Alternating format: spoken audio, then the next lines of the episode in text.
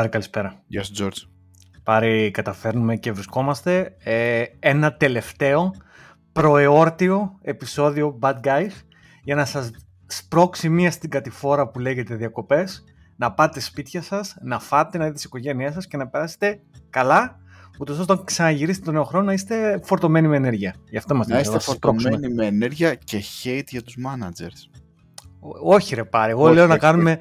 Εγώ λέω το επεισόδιο να κάνει New Year's Resolution και μια και το 50% των bad guys γίναν managers πλέον, να μην έχουμε χέρια managers και να είμαστε με κατανόηση.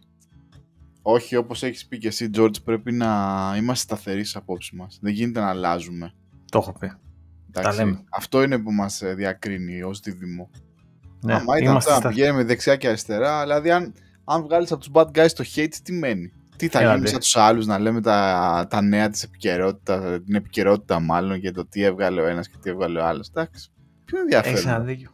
Πάρει ε, αυτό που έγινε μεταξύ βέβαια του τελευταίου επεισόδου που ήταν σχεδόν ένα μήνα πριν και τώρα είναι ότι στο τελευταίο επεισόδιο ήμασταν peak uh, Twitter uh, πανικός hate oh my god και κάπως κάτι έγινε όπως γίνονται αυτά τα πράγματα συνήθως πάρει και έφυγε το Twitter από το προσκήνιο, χάθηκε τώρα σκασίλα μας που τους απολύτως όλους αυτούς και συνεχίζει να γίνεται σκοτωμός εκεί μέσα.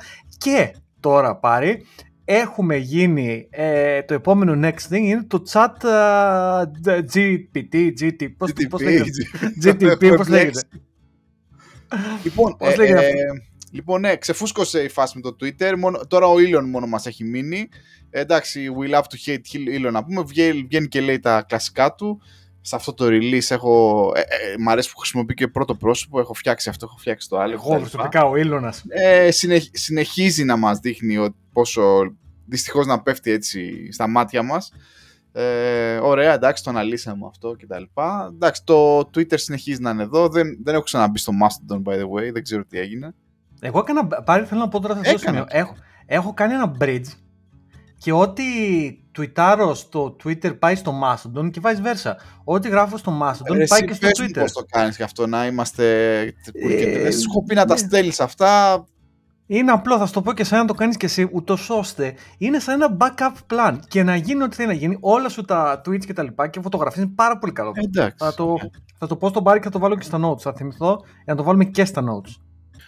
Ωραία, ναι, έγινε και αυτό και εντάξει, τώρα είμαστε σε φάση που όπου έχει έρθει αυτός ο αλγόριθμος, ξέρω εγώ αυτό το bot, να μας πάρει τις δουλειές, εμάς τους developers κτλ. Βέβαια, ας, ας πιάσουμε τη συζήτηση, γιατί το χρησιμοποιούσα και εγώ, το χρησιμοποιείς και εσύ, το έχουν χρησιμοποιήσει αρκετοί. Ε, έχει, έχει κάποια πάρα πολύ ωραία tweet τώρα τελευταία, από κάποιους από την ομάδα μέσα, από κάποιους οι οποίοι εξηγούν γενικά το πώς ε, λειτουργεί. Και θα το βάλω, αυτό που νομίζω στο στείλα και σένα σήμερα που έκανα share σήμερα είναι από ένα retweet που βρήκα στο stream του Twitter. Και λέει κάποιος ότι όταν ρωτάς το, το συγκεκριμένο bot, το συγκεκριμένο αλγόριθμο, ποιος ήταν ας πούμε ο πρώτος άνθρωπος ο οποίος πάτησε στο φεγγάρι. Δεν υπάρχει intelligence με την έννοια ότι καταλαβαίνει το context τι τον ρώτησες, προφανέστατα. Αυτό που γίνεται από πίσω είναι ότι συλλέγει, εσύ τον έχεις ρωτήσει, του έχεις κάνει μια ερώτηση που έχει ξέρω εγώ 10 λέξεις τις παίρνει αυτές τις λέξεις με τη συγκεκριμένη σειρά. Το λέω πάρα πολύ απλοϊκά, οι επιστήμονες να με συγχωρέσουν και στο, στο paper που κάνει reference εκεί πέρα η κυρία είναι που τα λέει πολύ καλύτερα. Και λέει ότι ποια είναι η στατιστική, μάλλον ποια είναι η πιο δημοφιλής ας πούμε λέξη, απάντηση η οποία ταιριάζει στη συγκεκριμένη ερώτηση, κάτι τέτοιο ας πούμε. Δηλαδή κάνει στατιστική. Τι μου έδωσες 10, 10 λέξεις. Οι λέξεις αυτές με τη συγκεκριμένη σειρά έχουν, κάνουν link με το συγκεκριμένη λέξη που λέγεται Neil Armstrong, ας πούμε, ξέρω εγώ, ε, σαν απάντηση. Δεν καταλαβαίνει ότι ξέρεις, α, ξέρω εγώ, το, τι με ρώτησες. απλά συλλέγει λέξεις και συνδυάζει, κάτι τέτοιο. Ναι, και κοιτάξτε, ουσιαστικά ένα στατιστικό μοντέλο είναι. Υπάρχουν κάποιοι άλλοι σφοδροί επικριτές. Φυσικά. Εντάξει, εδώ δεν καταλαβαίνω γιατί είναι και τόσο σφοδροί επικριτές. Okay, εντάξει. Είναι λίγο τρομακτική η φάση, αλλά. Είναι ένα εργαλείο. Anyway, Υπάρχουν κάποιοι που το ονομάζουν disinformation at scale. Το θεωρώ επιβολικό αυτό. Ε, είναι ένας συγκεκριμένος κύριος στο Twitter, ειδικά ένας. Έχει αρκετό μεγάλο following. Ε, λέγεται Rauch, Rauch, ένας Αμερικάνος. Ε, Ακαδημαϊκός. Ε, ξεχνάω το πρώτο όνομα. Ε, είναι σφοδρός πολέμιος για κάποιο λόγο. Ε, σίγουρα δεν είναι τέλειο. Και το άλλο που βγήκε επίσης είναι ότι αυτό δεν είναι όλο καινούριο πράγμα. Δηλαδή, μπορείς να το δημιουργήσεις με υπάρχοντα μοντέλα που υπάρχουν και υπάρχοντες τεχνητές νοημοσύνες και ουσιαστικά είναι ένα καινούριο chat interface πάνω από pre-existing τεχνολογίες του 2018. Δηλαδή, δεν είναι ότι έχει ε, γίνει κάποιο άλμα τώρα. Το άλμα έγινε όταν έγινε το 2018 και, και το άλλο που είναι πολύ ενδιαφέρον είναι ότι όσο αφορά infrastructure για τεχνητή νοημοσύνη, πράγματα σαν και αυτό, ε, αυτή τη στιγμή αυτός που έχει το καλύτερο infrastructure είναι η Microsoft. Ε, λέγανε πάρα πολύ. Ε, και έχει το καλύτερο infrastructure αυτή τη στιγμή για τέτοια AI πράγματα. Ε, η αλήθεια είναι κάτι που διάβασα και θα συμφωνήσω ότι είναι όσο αφορά την τεχνολογία και το tech είναι το πρώτο genuine πράγμα που είναι exciting.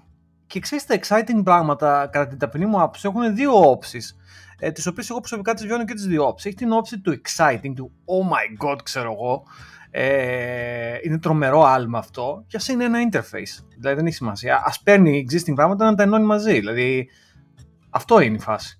Δεν είναι, δεν είναι αμιληταίο. Οπότε έχει αυτή την πλευρά, αλλά προφανώς έχει και την πλευρά του φόβου. Δηλαδή βλέπεις ότι όντως, ε, όπως μας λένε κάποιοι φίλοι μας, ας πούμε, ότι κάποια trivial tasks και κάποια trivial ε, ε θέσεις εργασίας κτλ. θα εξαφανιστούν ε, σιγά σιγά. Νομίζω ένα καλό παράδειγμα είναι για παράδειγμα που είναι τα ταμεία στο σούπερ μάρκετ. Δεν σταμάτησαν ποτέ να υπάρχουν ταμεία στο σούπερ μάρκετ, αλλά εκεί που μέχρι ξέρω εγώ στο peak το, το, το τέλος του 90 είχε 17-20 ταμεία, πλέον έχει 4, 5, 6 ταμεία ξέρω εγώ και τα υπόλοιπα είναι 10, 12, 15 αυτόματα μηχανήματα μια ζυγαριά. Δηλαδή τέτοιες τεχνολογίες τεχνητή νοημοσύνη δημιουργήσουν παρόμοια πράγματα κτλ. Τώρα βέβαια είχαμε μια κουβέντα και με άλλους όσους ξαναλέω ανθρώπους και αυτό τώρα πάει βαθιά το πράγμα. Ότι ο ναι, οκ, θα υπάρχουν λιγότερες θέσεις εργασίας, άρα μεγαλύτερη ανεργία κτλ. κτλ, κτλ.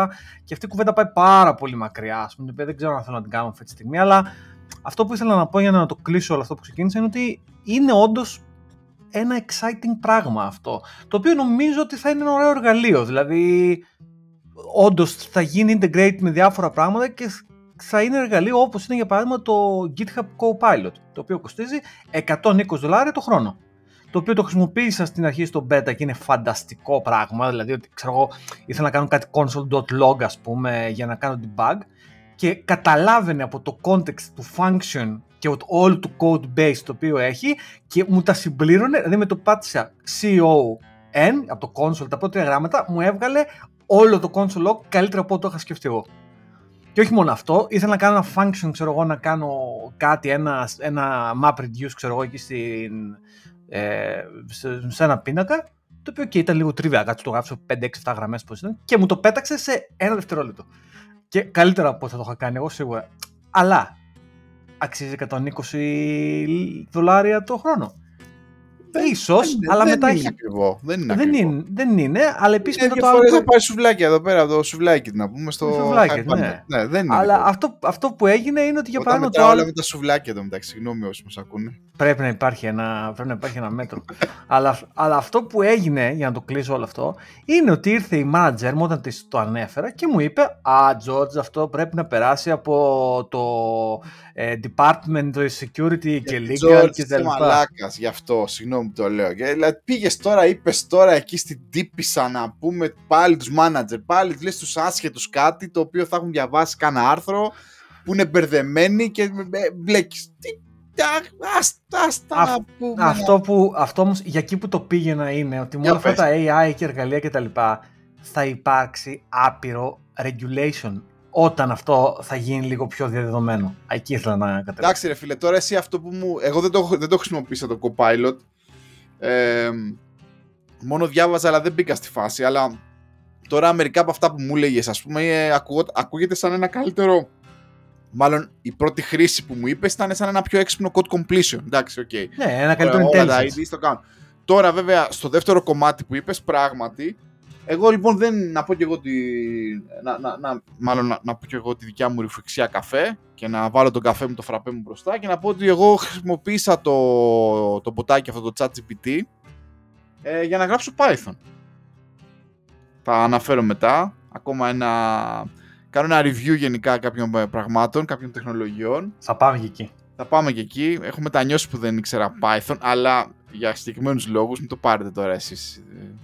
Έτσι πολύ βαριά. Από Java Papo θα γίνει Python Papo. Όχι, δεν, θα, δεν, δεν είμαι Pythonic, δεν είμαι Pythonic, αλλά μπαίνω μπροστά και λέω θα έπρεπε να ξέρω καλύτερη Python στην καριέρα μου, θα με βοηθούσε λίγο σε κάποια πραγματάκια. Λοιπόν, λοιπόν εμένα με βοήθησε πολύ το ChatGPT να, να γράψω λίγη Python, να, να λύσω κάποια συγκεκριμένα προβλήματα σε Python, γιατί ήθελα να σκριπτάρω κάτι κτλ. Και μου άρεσε πάρα πολύ. Και μπορώ να σου πω ότι κιόλας μου άρεσε γιατί μου τα εξηγούσε. Δηλαδή, στα εξηγεί καλά ο, ξέρω εγώ, ο Μάστορας. Και τα εξηγούσε καλά. Και προφανέστατα έχοντας context ότι καταλαβαίνεις τι είναι ο κώδικας κτλ. Ήταν μια πολύ ωραία βοήθεια. Ότι μάγκα μου έτσι κάνουμε αυτό. Έτσι βάζουμε timeout στον HTTP client. Έτσι κάνεις εύκολα ένα struct ε, JSON, δεν ξέρω εγώ τι ξέρεις. Πραγματάκια που λογικά θα πήγαινα στο Stack Overflow στο Google και θα έλεγα ας πούμε πώς κάνω το struct JSON στην Python ή πώς ε, βάζω ε, ε, ξέρω εγώ read timeout και connection timeout στο τάδε HTTP client σε Python μπούρου μπούρου και όλα αυτά. Και μου άρεσε και το έχω κρατήσει. Θα το πω και, εγώ αυτό. Που, αυτό που συζητάγαμε είναι μέχρι πότε θα κρατήσει το δωρεάν. Έτσι. Κάποια στιγμή θα θέλουν να βγάλουν λεφτά. Ναι, εννοείται. Και θα σου πω το εξής. Με αφορμή αυτό που λες, γιατί το συζητάγαμε εμείς αυτό το πράγμα, αποφάσισα να το δοκιμάσω και εγώ και να γράψω ένα blog post καλό σχετικά με αυτό. Μια τεχνολογία με την οποία εγώ έπαιζα εδώ και κάποια χρόνια ήταν ε, η Elixir η γλώσσα και ένα framework που έχει η Elixir, ας πούμε, που λέγεται Phoenix. Το οποίο ουσιαστικά είναι σαν ένα Ruby on Rails κάπως φάση, αλλά για Elixir. Και ήρθε, εντάξει, φιλοσχολιόμουν, αλλά είναι μια γλώσσα που δεν την ξέρω τόσο καλά, να πω την αλήθεια. Και πήγα στο chat uh, GPT εκεί πέρα και ξεκίνησα με ερωτήσεις και τα λοιπά. Και όπως λέει και ο Πάρης, για απλά μου τα εξηγεί καλά. Για παράδειγμα, ήθελα να δω ποιο είναι το framework, ένα frame κάπως, να κάνω ένα API request σε κάπου, ρε παιδί μου. Και με έβγαλε από όλη τη φάση να ψάξω ε, frameworks, ξέρω εγώ, για να κάνω API request και σου ξεμούξου μοντελάκια μου είπε το καλύτερο framework είναι αυτό, έτσι γίνεται, έτσι παίρνεις το response, βάλτε σε ένα function, θα σου βγάλει. Απίστευτο. Δηλαδή μου έβγαλε από όλη τη φάση αυτό που έσωσε, μου έσωσε άπειρο χρόνο από το να κάθω να ψάχνω εγώ τώρα στο Google, το οποίο είναι μια καπνιστή σβουνιά μέσα στη μέση έχει καταντήσει, να βρω τις βλακίες μετά το 10 το αποτέλεσμα, γιατί τα πρώτα 10 είναι όλα sponsor ideas. Δηλαδή πραγματικά, όντως υπάρχουν κάποια business αυτή τη στιγμή τα οποία θα τα γονατίσει. Και αν ήμουν η Google αυτή τη στιγμή, δεν θα αισθανόμουν φανταστικά. Ναι, για να δούμε. Ε, κάπου διάβαζα ότι και η ίδια Google έχει αυτή την τεχνολογία, αλλά λέει ότι δεν κάνει scale. Ναι, καλά. Στο scale της Google όχι δεν κάνει scale. Δεν, αλλά... Ναι, στο scale της Google δεν κάνει scale. Τώρα... Ναι. Εκεί πάμε βέβαια τώρα σε ένα ερώτημα. Πάμε πολύ πίσω, θα την πηδήξω λίγο την κουβέντα, αλλά πάμε πολύ πίσω. Όταν ε, διάβα, άκουγα ένα podcast και θα προσπαθήσω να το βρω αυτό το podcast που το άκουγα από την ε, Μαρίζα Μέιερ που ήταν ε, CEO της ε, Yahoo και ήταν μια από τις πρώτες, η πρώτη γυναίκα υπάλληλος της Google όταν ξεκίνησε, δηλαδή ήταν μέσα στους πρώτους 10 υπαλλήλους της Google κτλ. κτλ.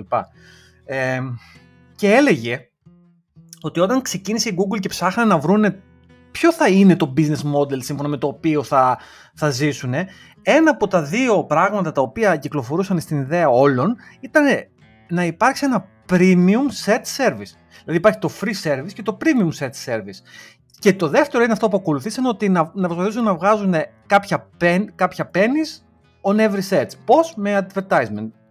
Ε, σε εκείνο το σημείο το χρονικό ε, της ιστορίας ε, ανακαλύψαν ότι με το μοντέλο το οποίο και επικράτησε βγάζανε, βγάζανε γρήγορα πιο πολλά λεφτά. Και τέλος πάντων η Google μετά από 20-30 χρόνια πόσο περάσαν έχει φτάσει στο scale που έχει φτάσει σήμερα.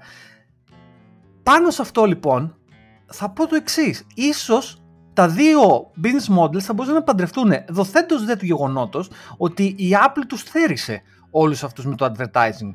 Ε, δεν θα το θεωρούσα εγώ προσωπικά κάκι στο μοντέλο η Google να βάλει ένα τέτοιο πράγμα σαν το chat uh, GPT εκεί μέσα και να σε χρεώνει premium και να μην έχω αυτά τα πρώτα 10 sponsored αποτελέσματα τα οποία είναι distracting και βλακώδη. Αυτό δεν θα ήταν τότε το πραγματικό disruption και ίσως με, κακή, με κακά side effects στην αγορά.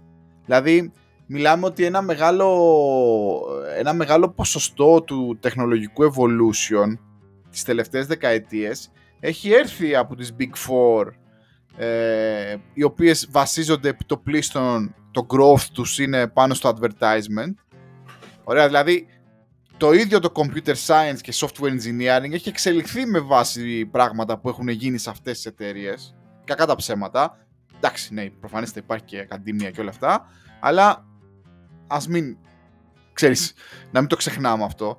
Φαντάσου τώρα το επιχειρηματικό μοντέλο αυτό του, του Facebook, κατά το Facebook, ε, το χαιτάρουμε ήδη ας πούμε, της Google και όλα αυτά να γίνει τόσο πολύ της rap. Γιατί δεν νομίζω ότι υπάρχει επιχειρηματικό μοντέλο. George, εντάξει, πόσο, πόσα subscription να πουλήσεις, πόσα θα βγάλεις, μια φορά; Και επικουρικό, επικουρικό θα είναι αυτό, δεν θα είναι το, το, μόνο μοντέλο. Μπορεί να, μπορεί να συντηρηθεί το συγκεκριμένο κατασκεύασμα άμα αλλάξει αυτό το business model. Δηλαδή, να βάλεις και όπως έβαλε ο φίλος μας ο Ήλον, 8 δολάρια το μήνα. Και τι έγινε, θα σωθούν, μιλάμε αυτοί έχουν, έχουν μεγάλη business. Θέλει μηχανή χρήμα. Κοίταξε Κοίταξε, ε, πρώτο, πρώτο, να, να, πω το ένα που είπες, ότι μέσα από, το, από αυτάς τις big εταιρείες, τις big four εταιρείες που και τα λοιπά και μέσω του advertisement βγήκαν τεχνολογίες πολλές που πήγαν το computer science και όλους μπροστά από κουμπερνέτες και load balancers μέχρι οτιδήποτε, έτσι. Εντάξει, κάνουν και έρευνα, αρέσει. Όλα αυτά που βλέπουμε είναι τεχνολογίες που χρησιμοποιούμε εμείς, οι average Joe, έτσι. Αλλά από πίσω έχει γίνει, υπάρχει site. Πληρώσανε και πληρώνουν ανθρώπους οι οποίοι κάνουν έρευνα στο ναι, ναι. engineering και στο computer science. Τώρα, εμείς χρησιμοποιούμε, ξέρεις, τα ναι. εργαλειάκια ναι. τους. Ναι, Ωραία. ναι. Αλλά ήθελε λεφτά όλο αυτό, έτσι και θα πω το εξής. Εγώ πιστεύω ακράδαντα ότι αν είχε βρεθεί το business μοντέλο να συντηρούνται και να φτάσουν στο ίδιο σημείο scalability, τα ίδια πράγματα θα γινόταν ασχέτως για ποιο λόγο τα κάνουν. Αυτό πιστεύω εγώ. Ε, αυτό που αναγνωρίζω ότι δεν θα γινόταν ήταν δεν θα γινόταν. Δεν θα φτάνει εταιρείε στο scale που φτάσανε σήμερα με τέτοιο breakneck speed αν δεν είχαν διαλέξει αυτό το μοντέλο και είχαν διαλέξει ένα άλλο. Βέβαια, Τώρα αυτό μπορούμε να το πούμε και με σιγουριά. Γιατί και το μοντέλο αυτό όταν ξεκίνησε με το advertisement ήταν πολύ στο infancy. Δηλαδή ήταν πολύ. Ποιος έκανε advertisement σε... στο Ιντερνετ το 99, 2000, 2001, κανένας. Λίγοι. Δηλαδή απλά το δουλέψανε και πήγε εκεί το πράγμα, έτσι. Αν λοιπόν υπήρχε ένα άλλο μοντέλο, μιλάμε με πολλά άμα και θάμα τώρα, δεν ξέρω πώς θα είναι τα πράγματα. Μπορεί και να ήταν στο ίδιο σημείο, μπορεί να είναι και καλύτερα, μπορεί να είναι και χειρότερα. Δεν το ξέρω αυτό, δεν θα παίξω, δεν το παίξω κομμάτι εδώ πέρα. Τέλος πάντων, θα πω ότι ένα premium sets αν όχι στην Google, γιατί νομίζω η Google ξέρεις, έχει φτάσει σε άλλο σημείο scale, υπάρχουν όμως εταιρείες άλλες, ξανά, ε, θα το βρω από το ίδιο podcast, αυτό ήταν πολύ καλό podcast. Ε, ένας από τους engineers, ο οποίος έφυγε από τη, ένας συνδός engineer που ήταν υπεύθυνος στη Google για το search, για, έφυγε για, και... Για τη U λες, τη U.com, το U.com. Νομίζω U.com ναι. είναι, έχει, είναι ένα πιο μικρό ε, search service ήδη premium. Δηλαδή η φάση τους είναι, παιδιά δεν μας ενδιαφέρει. Το εμείς έχουμε ένα search engine το οποίο είναι premium search. Αυτά τα premium search engines 100% θα βάλουν τέτοια μοντέλα μέσα όπως το chat ε, GPT. Και όποιος θέλει θα πληρώνει. Εγώ πιστεύω ότι υπάρχει market για αυτά τα πράγματα και θα υπάρξει. Και ουσιαστικά τι θα κάνουν, θα χάσει κομμάτι της πίτας η Google και θα μικρύνει. Και εκεί μετά, όταν αλλάξουν ισορροπίες eventually σε ένα μέλλον, εκεί μετά για την Google θα μπορεί να το επανεξετάσει κατά πόσο και αν βγάζει νόημα να αλλάξει το business model της κτλ. Και, και αυτό που είναι επικουρικό στην αρχή μπορεί να γίνει τελικά το πιο σημαντικό κομμάτι. Δεν το ξέρω αυτό, θα το δούμε. Ναι, για να δούμε. Για να δούμε. Θα μπορούσε και το Stack Overflow να το έχει αυτό το πράγμα, ας πούμε. Να σου πω κάτι τώρα. Το Stack Overflow είναι διάσωση περίπτωση. Το Stack Overflow το μεγαλύτερο του μειονέκτημα, κατά την ταπεινή μου άποψη, δεν είναι ούτε το quality των data, ούτε το quality των answers που παίρνεις, τίποτα. Είναι ότι οι άνθρωποι, αυτοί που είναι moderators κτλ., είναι αγενέστατοι, ελιτιστές και γενικά όλο αυτό το. Έχει ξαναρωτηθεί αυτή η ερώτηση. Ε, close και επίπληξη. Ρε bro. Δηλαδή, οκ, okay, θα μου πεις και πώς θα το κάνουν moderate όλο αυτό το χάος. Ε, δεν ξέρω, αλλά μην είσαι σκατάνθρωπος. Δηλαδή... Ε, ναι, ρε φίλε, ε, μετά δεν υπάρχει. Δηλαδή, αν, θέλεις, αν θες να, το, να χρησιμοποιηθεί το εργαλείο που χρησιμοποιείται από όλους τους developer για κάθε τεχνολογία, για κάθε stack, ε, ένα, ένα μοντέλο Reddit δεν μπορούσε να υπάρξει. Δηλαδή, είναι, είναι ήδη αρκετά liberal το Stack Overflow, αλλά το πόσο μας έχει βοηθήσει όλα αυτά τα χρόνια ως developers πρέπει να το αναγνωρίσουμε. Το αναγνωρίζουμε αυτό. Απλά τώρα έχει, είναι πολύ πιο cozy. Εκεί πέρα έχεις το ποτάκι και του λες αντί να ψάξω search στο Stack Overflow και να ψάξω ήδη να μου πει το request, ε, ξέρω εγώ, client στην Python, κάνει έτσι. Έχω μια έτσι cozy, χαλαρή συζητησούλα με αυτό. Λύνω τα προβληματάκια μου και συνεχίζω. Ναι. Anyway, είναι μια exciting τεχνολογία. Φοβιστική εν μέρη, exciting εν μέρη. Είναι μια τεχνολογία πάντως η οποία, να πω την αλήθεια, ήταν κάτι θετικά exciting που έγινε στο, στο τελευταίο διάστημα. George, εγώ να πω κάτι. Ε, επειδή έχουμε, ε, βγαίνουμε αυτή τη στιγμή από τη φάση του crypto, ας πούμε, και όλο αυτό το, και όλο αυτό το συμφερτό, ε, εγώ δεν συμμερίζομαι όλο αυτό τον υπερενθουσιασμό. Δηλαδή, είναι ενδιαφέρον, θα οδηγήσει σίγουρα κάπου, θα κάνει disrupt, δεν ξέρουμε πόσο σύντομα.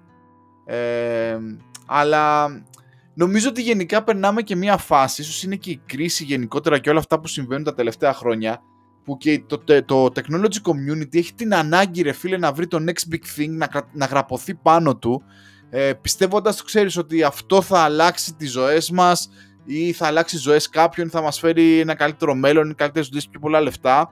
Αλλά είμαι κάπου λίγο πιο, δεν ξέρω, βλέπω, το, βλέπω την κατάσταση έτσι λίγο πιο, πώς να το πω, λιγότερο δραματική. Ε, Κοίταξε.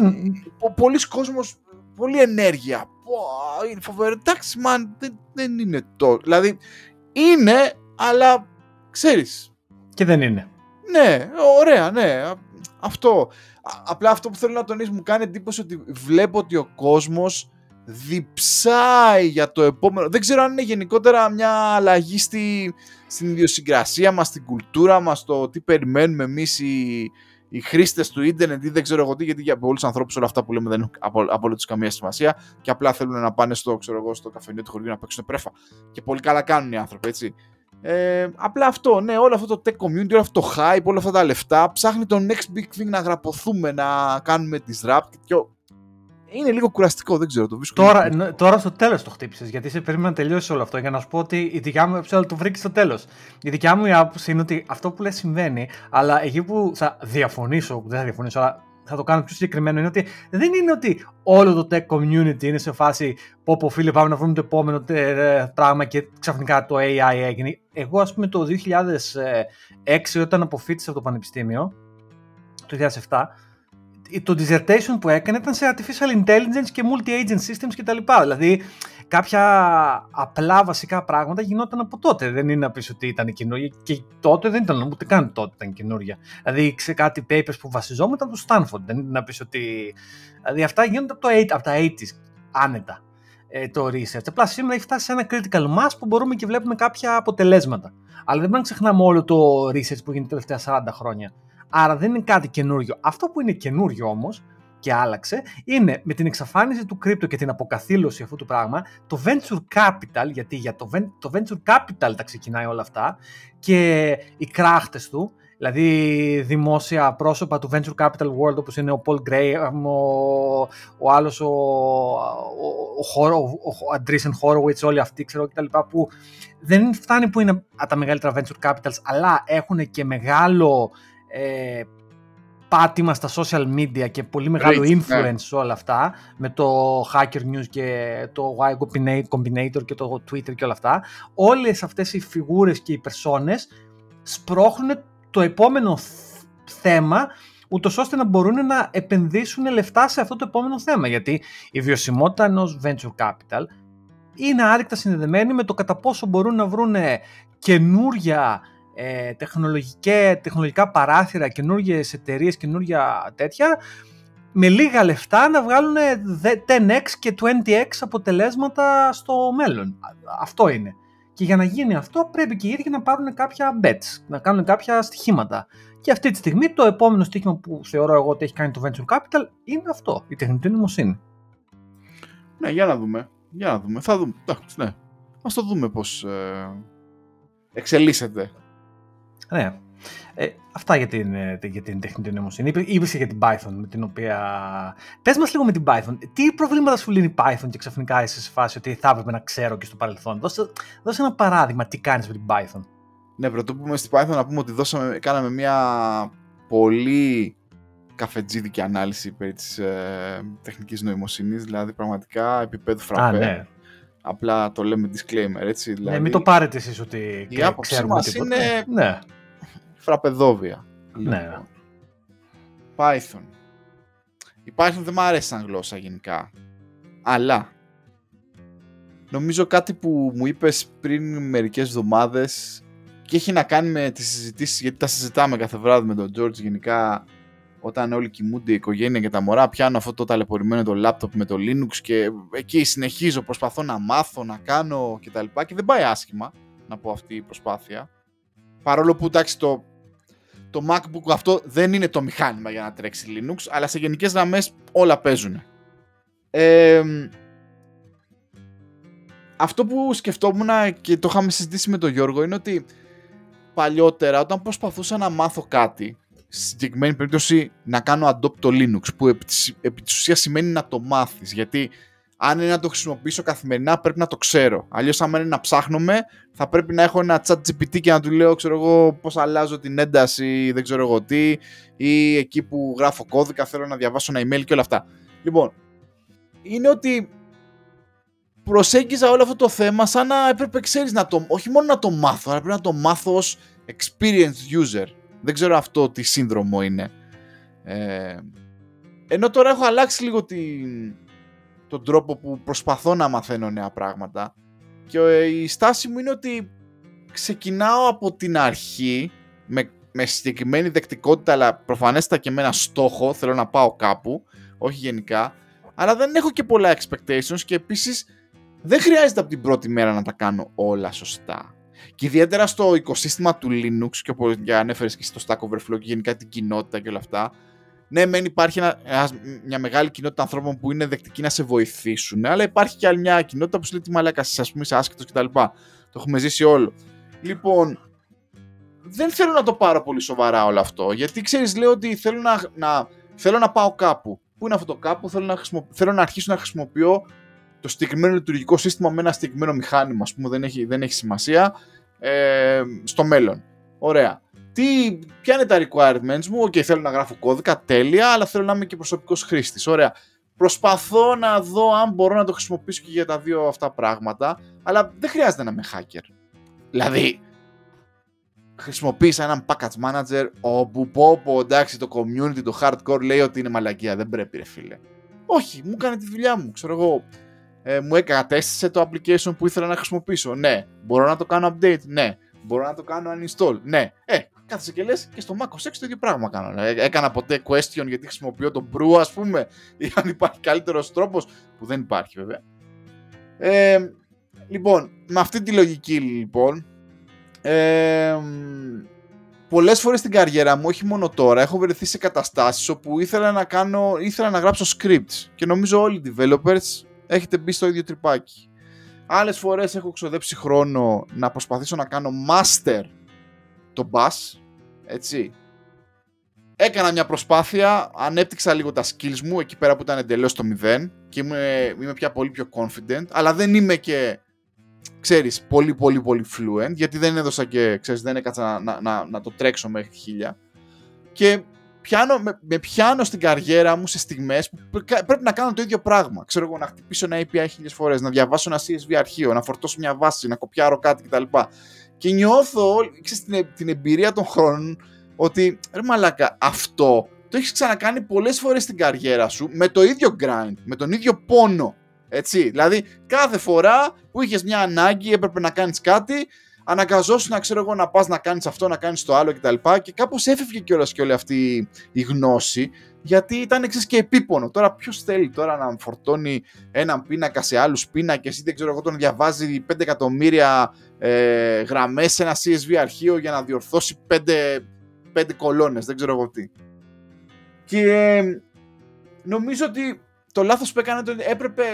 Η Python λοιπόν είναι μια γλώσσα, μια scripting γλώσσα που έπρεπε να την είχα κάνει master πολύ πιο νωρίς στην καριέρα μου για αυτά ακριβώς τα tasks. Η δική μου εμπειρία είναι ότι δεν είναι γλώσσα. Για, δηλαδή, εντάξει, δεν ξέρω, προσωπική μου άποψη τώρα αυτή. Δεν, δεν, δεν είναι γλώσσα για μένα για να γράψω ξέρω, κάτι άλλο, αλλά προφανέστα η άποψή μου είναι biased. Εντάξει, γράφω 20 χρόνια Java, προφανέστα όλα τα βλέπω από το πρίσμα της Java. Αλλά αναγνωρίζω πια ας πούμε ότι το main εργαλείο μου δεν είναι καλό για να γράφω scripts ε, όπως έγραψα ε, και έλυσα τα προβλήματά μου μέσα σε μία μέρα ας πούμε. Και εκεί κάνω λοιπόν, ξέρω εγώ, σηκώνω το χέρι μου και λέω παιδιά είχα λάθος, έπρεπε να είχα επενδύσει στο συγκεκριμένο εργαλείο και είχα λάθος γενικότερα γιατί πρέπει να βλέπουμε τελικά συγκεκριμένα εργαλεία όχι σαν ολιστικές λύσεις, εγώ προσωπικά αυτό έκανα. Α, θα πρέπει να χρησιμοποιήσω Node.js. Ναι, μπορεί να είναι καλό για κάποια πράγματα και είναι καλό για κάποια πράγματα. Ή Python. Ναι, δεν χρειάζεται να την χρησιμοποιήσεις για τα πάντα, αλλά είναι πολύ καλό το Mason tool. Το ένα και το άλλο έτσι. Δεν θέλω να θίξω τώρα τις τεχνολογίες του καθένα. Και σηκώνω το χέρι μου και λέω ότι είχα λάθος. Αλλά οκ, okay, έπρεπε να περάσουν 20 χρόνια για να φτάσω σε, αυτό το, σε αυτή την ωρίμανση. Αισθάνομαι λίγο μαλάκας, αλλά τι να κάνεις. Κοίταξε, δεν είναι. Η ωριμότητα όποτε και να έρθει είναι απόλυτα θετικό πράγμα. Μου θυμίζει λίγο αυτή την παροιμία που λένε When you are a hammer, everything is a nail. Δηλαδή, πραγματικά ξέρεις, όταν, όταν πας με την Java και την κάθε Java και την JavaScript και την κάθε JavaScript στο χέρι, γιατί αυτό το εργαλείο ξέρεις και αυτό σε κάνει και αισθάνεσαι confident, τότε όλα τα προβλήματα τελικά θα προσπαθήσει να τα λύσει με τον ίδιο τρόπο. Και δεν είναι, ρε φίλε, είναι καλή φάση αυτό τώρα. Πώς θα το κάνουμε. Ε, Βέβαια ότι ψυχαναγκασμός όπως λες και εσύ πρέπει να γίνει, ότι τώρα έμαθα Python. Τώρα εγώ, έμαθα... τον είχα, εγώ τον έχω γενικά αυτό το ψυχαναγκασμό στο learning process μου, δηλαδή στο learning new things process μου. Είμαι ψυχαναγκαστικός και αυτός νομίζω είναι από τους λόγους που τελικά δεν καταφέρνω να ολοκληρώσω το learning οποιοδήποτε πράγματος στο επίπεδο που θα ήθελα εγώ στο τέλος. Και, και στο τέλος κάπου τα πασαλίβω. Γιατί, γιατί ψυχαναγκάζομαι. Πω, πω, πω. Δεν βρήκα την κορυφαία λύση για να λύσω το πρόβλημά μου Άστο γάμα το ξέρω εγώ. Και το ε, ξεχνάω. Και, και, ξανα, θα, και θα ξαναπώ μια δεύτερη παροιμία, γιατί αυτός ο γέροντας είμαι που έχεις παροιμίε για όλα. Και είναι αυτό το, ότι η, τελειομανία και, και η αναβλητικότητα τέλος πάντων είναι, είναι εξαδερφές του procrastination, δηλαδή της αναβλητικότητας, δηλαδή δεν έχει να κάνει. Είτε η τελειομανία είτε όλο αυτό και η αναβλητικότητα είναι το ίδιο σόι εκεί πέρα, όλα μαζί. Δηλαδή λες πω, πω δεν το έκανα τέλειο, ε, άστο δεν το κάνω. Ε, Πώς να σου πω, δηλαδή είναι ένας μηχανισμός ε, προστασίας του εγώ μας. Ότι πω, πω, μην, μην αισθανθώ λιγότερο στον κατώτερο των περιστάσεων. Άστο. Α, πάω στο που ξέρω. Ναι, ναι, αυτό, αυτό. αυτό. Ναι, ναι. Τέλος ε... πάντων. Το υπάρχει ένα καλό εργαλειάκι τέτοια που λες. Δηλαδή, επίσης είναι καλό για άλλα πράγματα. Να κάνει, ξέρω εγώ, scrape uh, πράγματα από το web. Π.χ. ψάχνω για σπίτι. Είναι τέλειο να του δώσω τρία site, να κάνει scrape σπίτια, να, να μου τα πετάξει εκεί σε ένα Excel ή σε ένα interface ή δεν ξέρω εγώ τι, σε μια βάση και να. Δηλαδή για κάτι τέτοια σκηνικά temporary και τα, είναι πολύ καλή. Αλλά επίσης έχω και εμπειρία με code base σε Python, professionally με APIs και τα λοιπά και GraphQL από πάνω και σούξου μούξου και ήταν εφιάλτης. Ναι, αυτό είναι, αυτό είναι το vibe που παίρνω κι εγώ. Δηλαδή, ε, ε, ένα script με αρχή και τέλος και ξέρω εγώ πέντε import και τα λοιπά, ναι, πιστεύω ότι δεν θα, δεν θα, το, δεν θα μπορούσα να το ελέγξω αυτό το πράγμα. Μου πεις όλα συνήθεια είναι, υπό την, με αυτά που λέμε με τη σοφία του φραπέ αυτή τη στιγμή. Αλλά ναι, ξέρεις, μέχρι ένα όριο και είμαι happy με αυτό. Δηλαδή, α, οκ, okay, έμαθα ένα νέο skill εκεί πέρα, το κάνω evaluate μέχρι εκεί πέρα που θέλω. Δεν ναι, χρειάζεται να το χιτάρω όπως παλιά. Όχι, αλλά εντάξει, μην ναι. το υπεραγαπήσουμε κιόλας. Εντάξει, μωρέ, κοίταξε, όπως ξανά πω. Είναι ένα εργαλείο. Σε ένας σπίτι να σκάψει λάκκο με, με κατσαβίδι. Όπως μάθει. Ναι, θες ένα Και να πω ότι συνεχίζω, το... συνεχίζω τις βραδινές μου τα βραδινά μου dates με το Linux και το Pop OS και κάθε μέρα ή κάθε, όποτε ξέρω, κάθε βράδυ το ανοίγω, προσπαθώ να απαντήσω μία μου ερώτηση. Μπορεί να ακούγεται πολύ ηλίθιο και χαζό, ας πούμε, α, ξέρω εγώ στο Mac OS χρησιμοποιώ αυτό το συγκεκριμένο application για να παίρνω screenshots. Screenshots γενικά χρησιμοποιώ πάρα πολύ day to day, ακόμα και σαν developer, όταν, ε, ξέρω εγώ, επικοινωνώ με άλλους. Υπάρχει κάτι αντίστοιχο, ναι, ξέρω εγώ, ψάχνω, α, υπάρχει αυτό. Το πρόβλημά μου με, τα, με, τη, με το learning curve του Linux είναι ότι επειδή τα κάνω το βράδυ και είμαι κουρασμένος, γενικά ξεχνάω πράγματα. Οπότε αυτό που έχω αρχίσει και κάνω είναι κρατάω σημειώσεις και τις γράφω πια στο blog.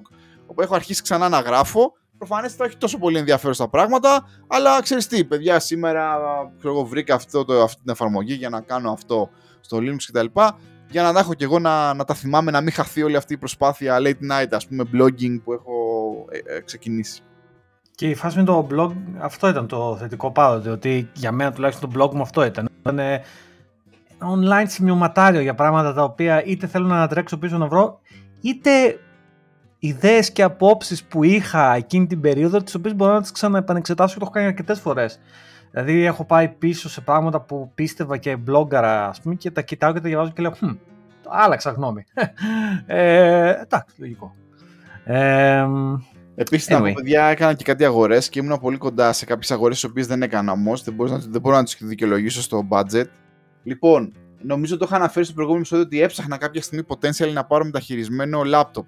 Λοιπόν, σήμερα λοιπόν, George, πήγαμε με την οικογένεια Να πούμε ότι είναι δύσκολα αυτά τα Σαββατοκύριακα που, έχουν, που έχει και κρύο γενικά και ο καιρός δεν είναι καλός. Οπότε προσπαθούμε να βρούμε για τα μωρά ε, εσωτερικούς χώρους, είτε είναι αυτά shopping mall, είτε οτιδήποτε που να έχει Αγιοβασίλειδε ή να έχει τζαρτζελάκι γενικότερα, να πηγαίνουν μια-δύο ώρες να, ξέρεις, να παίρνουν και αυτά τον αέρα τους κτλ. Σήμερα λοιπόν είχαμε ξεμείνει, έχουμε πάει σε όλα τα Christmas fair της ε, περιοχής. Το μόνο που μας έμεινε να, να αρχίσουμε να πηγαίνουμε πάλι κεντρικά Λονδίνο που δεν ήθελα. Και μας έμεινε λοιπόν μόνο ένα μεγάλο John Lewis στο Welling Garden City. Μια πόλη που είναι, ξέρω εγώ, 20 λεπτάκια από εδώ. Και ο John Lewis, να πω, είναι ένα από τα τελευταία μεγάλα retail μαγαζιά εδώ στην Αγγλία τα οποία μου αρέσουν. Πιστεύω κρατάει τη φάση. Εμένα μου θυμίζει το παιδικό μηνιόν. Είμαι τέτοια φάση, έτσι. Έχω τέτοιες αναμνήσεις καταναλωτικές. Και έχει, είναι από τα λίγα μαγαζιά που έχει showroom από laptop, κυρίως, έχει και κάποια Mac κτλ. Ε, και μπορείς να δεις κάποια μηχανηματάκια της Dell και της ε, Hewlett Packard, τα οποία ζαχάρωνα ως potential, ξέρεις, ένα Linux laptop πια. Εντάξει, να ξεχάσουμε τη φάση με το Mac που του έχω streamoξει τώρα το Pop OS και δεν αισθάνεται και πάρα πολύ καλά. Να, κάποια στιγμή θα καταλήξω να πάρω ένα τέτοιο μηχάνημα. Ε, εντάξει, προφανέστατα είναι απογοητευτική η ποιότητα κατασκευής των, περι, ε, των περισσότερων. Έτσι. Δηλαδή, ακόμα και αυτό το Dell το XPS, το οποίο είχα ψηλοκαταλήξει ότι κάτι τέτοιο ήθελα, δεν μου άρεσε. Ε, να πω, να σου δώσω credits, είχες πάντα δίκιο. Τα μόνα που μου άρεσαν σαν ποιότητα ήταν τα Lenovo. Το έχω πει, τα Lenovo είναι τα καλύτερα ναι. non-Mac PCs ναι, ναι, μακράν. Ναι, ναι. Ένα, ειδικά μου άρεσε ένα έτσι... Ε, εν τω μεταξύ, με σαν αυτούς τους, δεν ξέρω, παιδιά, όσους βλέπατε παλιά R3, ε, υπήρχε μια εκπομπή με κάποιον ε, τύπο έτσι λίγο γραφικό που πήγαινε και τέσταρε αμάξια και έμπαινε μέσα και τα χτύπαγε και έλεγε Μmm, καλό, η πεθερά μου θα της αρέσει, στιβαρό. Αυτός ο τύπος. Λοιπόν, μερικές φορές πηγαίνω και το κάνω και εγώ αυτό. Παίρνω τα laptop ξέρεις, και πηγαίνω και τα βαράω ξέρεις, στο laptop, στο keyboard κτλ. Ε, μου άρεσε ένα Lenovo Yoga. Δεν ξέρω τώρα ναι, είναι, γιατί το yoga... Πολύ ναι. ωραίο μηχανηματάκι, πολύ sexy μπορώ να πω. Το, το Carbon X είναι ένα πιο ακριβό yoga να ξέρεις. Το Carbon X One που φαγώνουμε είναι ένα πιο ακριβό yoga. Ωραία. Το yoga είναι ένα πιο φτηνό Carbon X One. Βέβαια είχαν όλα Windows πάνω και ήθελα να κάνω μετό. Να, ας πούμε αυτό είναι κάτι το οποίο δεν έχω ξεπεράσει ακόμα. Δεν το μπορώ παιδιά αυτό το πράγμα. Λοιπόν, οπότε σε σκεφτόμουν George. Γιατί έλεγα, κοίτα να δεις. Ε, αυτό όμως που δεν είδα, αλλά δεν υπάρχει στο showroom, είναι ένα λαπτοπάκι της Hewlett Packard που έχει, που έχει φτιάξει και καλά για developers, το HP Dev One, το οποίο θα το ζαχάρω άνετα γενικά σαν μηχάνημα, αλλά θα ήθελα πάρα πολύ να πάω να το δω live, ας πούμε, δηλαδή, γιατί όσα Hewlett Packard είδα ήταν για γέλια αυτό το πράγμα, κάτι πλαστικούργιες, κάτι ιστορίες, κάτι τέτοια, δεν μου άρεσαν. Αλλά τα Lenovo σώσανε τη φάση. Δηλαδή, αν είχα λεφτά και ήθελα να πάρω, θα πάρω αυτό το Yoga. Ξέρω εγώ. Πάντως, πάντως να σου πω την αλήθεια πάρει, ο τρόπος με τον οποίο πρέπει να σκέφτεσαι είναι ότι αυτές οι εταιρείες έχουν supply chains για όλα αυτά τα ε, resources που χρησιμοποιούν από cases και πλαστικά μέχρι δεν ξέρω εγώ τι. Έχουν supply chains τεράστια και γι' αυτό ναι, είναι, είναι αλήθεια cost, cost efficient. Άρα, για ένα Dev One ή οτιδήποτε, δεν πρόκειται Hewlett Packard να σπάσει το supply chain που έχει ήδη in place για να σου πάρει ένα άλλα καλύτερα υλικά. Οπότε, Οκ, okay, νομίζω ότι αν πας και βρεις το πιο premium μοντέλο που βγάζει η Hewlett Packard στη σειρά, δεν ξέρω πώς λέγεται το πιο premium μοντέλο, ε, πρέπει να έχεις μια ιδέα ότι χοντρά ψιλά τα, το ίδιο θα είναι και το Dev One, ας πούμε, στην καλύτερη. Ενώ μπορώ να σου πω με σιγουριά το Lenovo, να είδες το Yoga, μπορώ να σου πω ότι το Carbon X είναι το top of the line ε, σε άποψη ποιότητας, γιατί όχι μόνο είναι, είναι πιο καλό από το Yoga, γιατί κιόλας έχει αυτά τα υλικά που χρησιμοποιούν στα corporate μοντέλα, αλλά με το design και την, ε, και την προσοχή που έχει το, το Yoga, ας πούμε γιατί, γιατί ε, πάει να χτυπήσει ουσιαστικά το, το MacBook Air. Αυτό είναι, ναι. αυτό είναι περίπου το, το ναι, αντίπαλο ναι, δέος. Ναι, Πάντως είναι ωραίο να πηγαίνεις μερικές φορές να τα βλέπεις κιόλας. Εντάξει εδώ, οκ, okay, να δώσουμε και τα credit στην Apple γενικότερα. Α, Apple. Τώρα, αν μου ανεβαίνει πίεση. Να πούμε, να πούμε περί, πιάσω το θέμα. Τελείωσε το προηγούμενο. Προσπάθηση. Ναι, ναι, ναι, Είδες όταν μου ανεβαίνει πίεση, μετά θέλω να κάνω Γιατί ξέρω τι, ξέρω τι θα. Mental Λοιπόν, ναι. Ε, ναι, πολύ ωραία όλα αυτά. Τελικά δεν πήρα τίποτα. Θα μείνω με το, με το MacBook Air. Ίσως πρέπει να το αλλάξουμε μια μπαταρία ξανά κτλ. Στον πατέρα μου τελικά του πήρα ένα παλιό MacBook ε, μεταχειρισμένο. Ε, και θα μου φέρει όλα μου τα παλιά MacBook. Οπότε γενικά, George, όταν γυρίσεις, θα έχουμε και κανένα project να, να κατσαπιδώσουμε κάτι. Ναι. Και στη χώρα θα τα κάψουμε, ξέρω εγώ. Όχι, ρε πάρει. Ε, λοιπόν, ωραία. Το κλείνουμε αυτό με τα Linux PC κτλ. Κάποια στιγμή θα πάρω, το διαισθάνομαι ότι θα γίνει αυτό. Αλλά Ε, όχι θα τώρα. γίνει, μωρέ. Εντάξει, Αλλά τώρα όχι. θα γίνει. Λοιπόν, γκρίνιαζα στο Twitter, γκρίνιαζα στους φίλους μου, γκρίνιαζα σε όλους ότι το iPhone μου είναι ελαττωματικό. Τελικά ήταν ελαττωματικό. Θυσίασα μια μέρα τη δουλειά, πήρα άδεια, κατέβηκα Λονδίνο, πήγα στη Regent Street, είχα κλείσει Genius Bar appointment, δεν το είχα ξανακάνει, πολύ ωραίο το experience, πολύ professional, πολύ ωραίοι τύποι, να είναι καλά. Ε, πήγα εκεί πέρα, το έβαλε πάνω σε ένα dock, βασικά ούτε καν σε dock και στο wifi κατευθείαν του μαγαζιού. Άρχισε και έτρεχε τεστ το μάστορα. Ξαφνικά φτάνει σε ένα τεστ που έπρεπε να τεστάρει την οθόνη. Ξαφνικά άλλη η οθόνη γίνεται άσπρη και αρχίζει και βάζει το δάχτυλό του και ήταν σαν να μου θύμισε σαν το paintbrush στα Windows, ας πούμε, που έχεις πάρει τη, τη, το πινέλο το μεγάλο και αρχίζει και κάνεις πινελιές μέσα στον άσπρο καμβά. Και έβλεπα λοιπόν, ακόμα και όταν και ο ίδιος πέναγε το δάχτυλό του από όλη την οθόνη, ότι σε κάποια σημεία πήγαινε δύο φορές. Ε, να μην σας τα πολυλογώ. Εντάξει, στην αρχή έκανα μια πολύ bold κίνηση. Του λέω: Θέλω άλλο κινητό. Α, όχι, μου λέει, δεν σου δίνουμε άλλο κινητό. Εδώ πέρα φαίνεται ότι το κινητό δεν έχει πρόβλημα γενικά. Έχει πρόβλημα η οθόνη. Σε δύο ώρε θα αλλάξουμε την οθόνη. Πράγματι, όχι μόνο σε δύο ώρε, σε μισή ώρα την είχαν αλλάξει. Κάναμε και με τον George, ε, ήπιαμε τον καφέ μας. Ξέρω εγώ, πήγαμε τη βόλτα μας, τα είπαμε στο κέντρο του Λονδίνου. Ήρθα και το πήρα.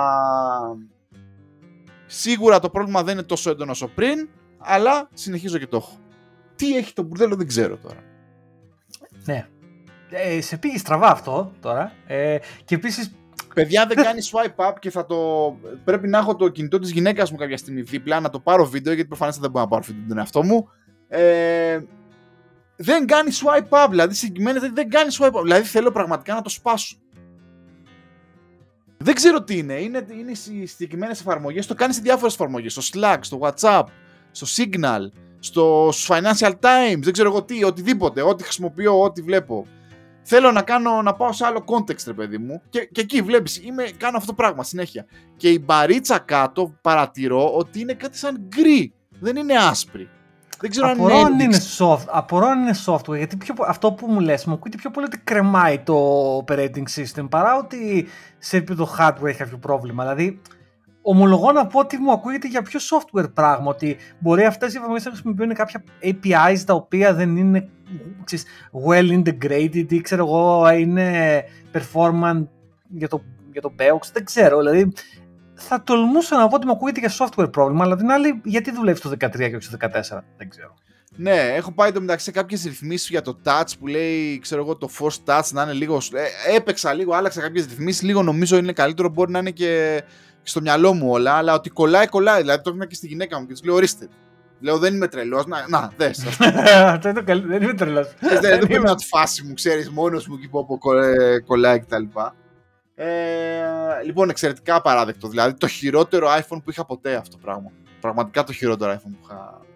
Πάντως, ένας καλός μου φίλος ε, και μας είχε. Όχι, ο, ο Τάσος, δεν νομίζω να ακούει ο Τάσος, αλλά ένας καλός μου φίλος ο Τάσος. Ο Τάσος είναι ο άνθρωπος ο οποίος μου έμαθε τα iPhone, να πω το εξής.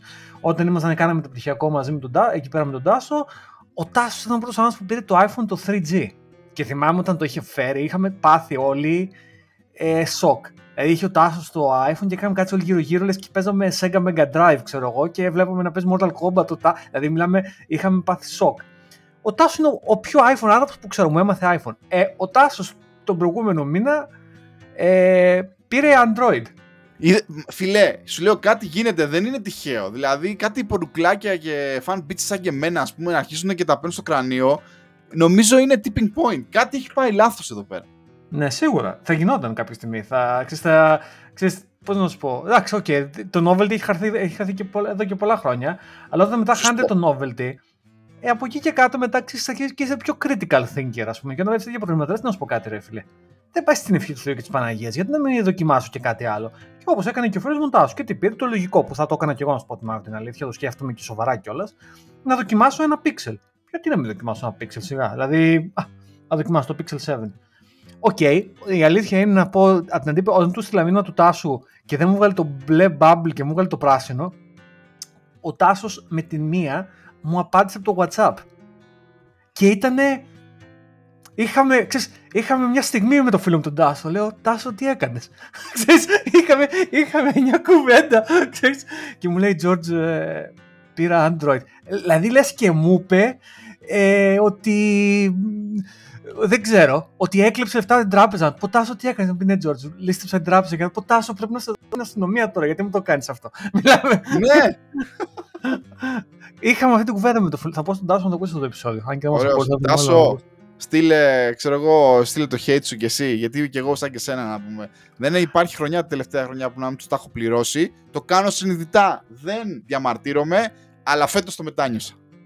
Ναι, το μετάνιωσα. δηλαδή ο Τάσος μου, πει, μου είπε γιατί ρώτησα γιατί το έκανες Τάσο.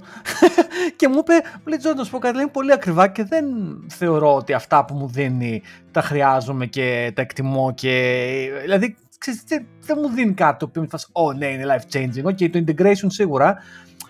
Αλλά ξέρεις τώρα τι γίνεται έτσι. αν για παράδειγμα εσύ φύγεις από το MacBook σαν προσωπικόπηση και έχεις Linux, όχι απλά δεν σου προσφέρει κάτι το iPhone, είναι χειρότερο για σένα. Δηλαδή, αν είχες Android, υπάρχουν φανταστικά εργαλεία που συνδέεται το Android με το, με, με το Linux κτλ. κτλ. Και τέλειο. Δηλαδή, κάνεις τη δουλειά σου πολύ όμορφη. Αν έχεις iPhone για παράδειγμα και θες να μεταφέρει μια φωτογραφία από το iPhone στο Linux υπολογιστή σου, δεν έχει το AirDrop και τα σκηνικά που κάνουμε τώρα. Πρέπει να βάλεις Google Drive, να κάνεις απλό τη φωτογραφία στο Google Drive, να πας στο web browser και να την ξανακατεβάσεις από εκεί. Δηλαδή, μιλάμε περίπου να σου πω, George, εγώ είμαι χρήστη ο οποίος ακόμα και στο οικοσύστημα της Apple τα, το συγκεκριμένο integration, μάλλον τη διασύνδεση του κινητού με τον υπολογιστή την έχω καταλήψει. Γενικά το θεωρώ πολύ broken μοντέλο γιατί έχω φάει απίστευτο grind γενικότερα παλιά. Το πίστευα πολύ αυτό το μοντέλο. Επί εποχή που είχα και Mac και iPhone με iTunes κτλ. Και θεωρώ ότι είναι broken. Δηλαδή το user experience είναι broken. Ό,τι και να κάνουν όλες οι εταιρείες είναι broken. Δηλαδή υπάρχει το cloud αυτή τη στιγμή και αυτό, αυτό το μαγικό πραγματάκι, ο ενδιάμεσος, όπου μπορείς να τα στείλεις αυτόν τον ενδιάμεσο και μετά όλοι οι άλλοι να τα ξαναπάρουν. Και είμαι αρκετά happy με αυτό. Δηλαδή, έχω σταματήσει να ασχολούμαι και με καλώδια και με ιστορίες και με reset κτλ. Και, και αν δεν δουλεύει, θα πάω, το πάω πίσω και ξέρω εγώ, δώσ' μου άλλο. Δεν θα κάτσω ούτε να σε κάνω reset. Έκανα και pwn παλιά και ponats και ξανά και να το κάνουμε έτσι και να περνάμε αρχεία κτλ. Δεν έχει απολύτως καμία σημασία, αλλά αυτό είναι καθαρά προσωπική μου άποψη. Έτσι. Καλά, εντάξει, μην κοιτάς. Και εγώ δεν, δηλαδή, πάμε τα, τα services της ε, Apple δεν τα θεωρώ καλά καθόλου. Δηλαδή, εγώ χρησιμοποιώ ακόμα το Google Drive, είναι κάτι το οποίο δεν έχω... Το email μου δεν είναι στην Google εμένα. Ε, έχω φύγει από αυτά. Αλλά το μόνο πράγμα που όντως ακόμα χρησιμοποιώ είναι το Google Drive. Δηλαδή, το Google Drive είναι κάτι το οποίο χρησιμοποιώ ακόμα, είναι πολύ καλά integrated με την όλη φάση. Μ' αρέσει. Ναι, και εγώ, εγώ από την Apple το μόνο online service που χρησιμοποιώ είναι το, το iCloud, το email συγκεκριμένα Όλα τα άλλα δεν χρησιμοποιώ κανένα, δεν χρησιμοποιήσα ποτέ. Μάλλον χρησιμοποιούσα κάποτε και τα έχω σταματήσει εδώ και πάρα πολλά χρόνια. Δεν, δεν ασχολούμαι Εγώ πληρώνω καν. βέβαια να πω την αλήθεια στην Apple κάθε μήνα κάτι, αλλά πληρώνω γιατί χρησιμοποιώ το Apple Music. Και επειδή έχω το Apple Music, δίνω και δύο-τρεις λίρες παραπάνω και μου δίνει και, ξέρεις, και κάτι άλλο. Έχει ένα εκεί πέρα τέλος πάντων. Anyway, ε, η Apple γενικά έχει χάσει το novelty factor. Αυτό είναι ένα γεγονός. Δηλαδή, τι να σου πω, εγώ έχω το iPhone το 11, ας πούμε, το έχω εδώ και τρία χρόνια πόσο είναι δεν αισθάνομαι την ανάγκη ότι ε, μου λείπει κάτι να πω την αλήθεια. Ήταν μια πολύ καλή αγορά αυτή. Αλλά να σου πω την αλήθεια, αν μου πετύχει στο, στο εγγύς μέλλον ένα deal καλό από την Google και να βγάλει το Google Pixel το 7 σε μια τιμή η οποία είναι δελεαστική, μάλλον θα το τσιμπήσω και θα το, κάνω trial, να σου πω την αλήθεια. Για να δούμε και τώρα που λέμε για trial, λοιπόν, laptop δεν πήρα, προφανέστατα κτλ. Αλλά πήρα κάτι χθες το βράδυ. Για πες ρε τι πήρες από... Λοιπόν, κοιτάξτε παιδιά, ό, όλοι έχουμε φετίχ, έτσι. Έχω κι εγώ φετίχ, όπως και πολλά άλλα πορουκλάκια εκεί έξω, και είναι τα πληκτρολόγια. Δεν είμαι τόσο βέβαια φετίχ φετίχ τυπός, έτσι. Γιατί υπάρχουν πολύ δυνατοί παίχτες εκεί έξω, οι οποίοι δίνουν λεφτά, έχουν πολύ... Έχω κάνει κάποια pivot σε πολύ δυνατά πληκτρολόγια και είμαι περήφανος γι' αυτό. Ε, έχω νιώσει δηλαδή πως είναι να πηγαίνεις από τα τις κλασικές πλαστικούρες σε μηχανικά πληκτρολόγια, σε λιγότερο μηχανικά πληκτρολόγια, σε mainstream μηχανικά και μη mainstream μηχανικά. Έχω δώσει και 300-400 ευρώ ας πούμε για να πάρω πληκτρολόγιο. Δεν θεωρώ ότι πρέπει να τα ξαναδώσω βέβαια. Τώρα περνάω και μια άλλη φάση εξορθολογισμού. Λοιπόν, αλλά πάντα γενικά, επειδή ακόμα γράφω κώδικα, πάντα γενικά το πληκτρολόγιο με, με ενδιαφέρει. Δηλαδή δεν, δεν μπορώ να είναι πολύ άθλιο, ε, με ενοχλεί. Εδώ και 1,5 χρόνο έχω, έχω, έχω, έχω αρχίσει να χρησιμοποιώ πληκτρολόγια της εταιρείας ε, Kikron. Κινέζικη δεν είναι αυτή η George, Κινέζικη. Η οποία Kikron, δεν την ήξερα, έκανα ένα, ε, πήρα ένα ρίσκο το θέμα είναι ότι οι τιμές που ζητάνε αυτοί οι άνθρωποι είναι πολύ λογικές για πολύ decent ε, πληκτρολογιάκια. Δηλαδή σου ζητάει 90 λίρες, 100 λίρες, δεν σου ζητάει 300, 400, 500 και με περίπτωση κιόλας να μην σ' αρέσει, να είναι πολύ θορυβόδες ή να μην σου κάνει ή δεν ξέρω εγώ τι. Και εδώ και 1,5 χρόνο χρησιμοποιώ το Keychron το K8 ε, που έχει και Bluetooth και είναι και Mac compatible κτλ. Είμαι, είμαι αρκετά ευχαριστημένος. Ε, παρόλα αυτά, κάτι αυτό που ζήλευα πάντα είναι ότι χρήστες ε, πληκτρολογίων της συγκεκριμένης εταιρείας, έβλεπα στο TikTok, TikTok by the way, συνεχίζεται το κάψιμο, ότι ξέρεις ρε παιδί μου, έχω κάνω follow κάποιους ανθρώπους οι οποίοι παίζουν πολύ με πληκτρολόγια και βλέπω ότι μπορούν να τους αλλάζουν ε, τα cases, το, τους μηχανισμούς, έτσι. Ε, να τους αλλάζουν τα κουμπάκια. Κάτσε πάρει. Αλλάζουν τα cases ή τα, ή τα keys. Έχει διαφορά και το Συγγνώμη, case είναι το εξωτερικό περίβλημα. Keys, keys το μηχανισμό, να το πούμε έτσι, το μηχανισμό και, και το, το περίβλημα. Και το cap. Το cap, όχι το περίβλημα. Το από πάνω, το cap. Ναι, το, τα caps. Τα caps μπορεί να τα αλλάξει και εσύ όπως είναι, δεν είναι κολλημένα. Ναι, ε, αυτό, που, αυτό που ζούλευα όμως είναι ότι μπορείς να αλλάξεις το μηχανισμό. Το, το μηχανισμό. Ε, okay, το, ναι, γιατί ξέρω ότι προσπαθεί. Okay, ναι. ναι. λοιπόν. Και τα δύο τέλος πάντων, να τα αλλάξεις όλα. Ναι, τα λοιπόν, keys και τα key caps, αυτά συζητάμε τώρα. Μπράβο. Έβλεπα λοιπόν εγώ προθέσει σε μια από τι αναζητήσουμε εκεί πέρα το βράδυ πολύ κοιμούνται να πούμε και κάνω μύχιες ε, τέτοιες ε, βόλτες στα κομπιουτεράδικα. Έχει βγάλει η System 76 που βγάζει το Pop OS, έχει βγάλει ένα configurable ε, keyboard, δεν ξέρω πώς το λέει, το οποίο έχει 300-400 λίρες, δεν ξέρω πόσο έχει. Το οποίο είναι το board, μπορείς να αλλάξεις τα πάντα, να το έχει firmware, να το configurάρεις, είναι βασισμένος σε κάποια open standards, έχει ένα πολύ παράξενο, λίγο παράξενο μάλλον layout κτλ αν ήταν πιο φθηνό θα το αγόραζα, έτσι με κλειστά τα μάτια να σου πω την αλήθεια, θα έκανα αυτό το ρίσκο. Έλα όμως, ντε, όμως που είναι αρκετά ακριβό και λέω όχι δεν πρόκειται να σε δώσω αυτά τα λεφτά. Και μετά πηγαίνω ξανά στο site της ε, Keychron και βλέπω ότι το ίδιο το πληκτρολόγιο που έχω γιατί μου αρέσει, το K8, έκανα τη μαλακία τότε και το είχα αγοράσει από το Amazon, ε, προσφέρεται σε mode όπου μπορείς να αλλάξεις το μηχανισμό, τα keys και τα caps. Ωραία και να το κάνεις και, γενικότερα, και να είναι γενικά τώρα configurable με το ίδιο σασί και τα ίδια features ας πούμε. Και ουσιαστικά παρήγγειλα χθες το βράδυ το Keychron Pro QMK VIA Wireless Mechanical Keyboard με red switches, οπότε είπα να αλλάξω. Τρομερό marketing οι Κινέζοι, ρε, που είναι διάνοιες πραγματικά. Δηλαδή, είπαν σε φάση, πώς θα το πούμε, ε, πες το QB CDF ε, 32.5. Α, εντάξει, φίλε, ωραίο όνομα. Ωραίο, ωραίο, ακούγεται καλό αυτό, είναι... Καλό. Πρέπει είσαι, διά... εσύ, ναι, έτσι. είσαι διάνοια στο marketing, ευτυχώς σε προσθέτω. Ναι. Ήταν μια καλή λοιπόν, καλό. Έχει, έχει διαφορετικά, διαφορετικό υλικό στα έχει διαφορετικό μηχανισμό καταρχήν.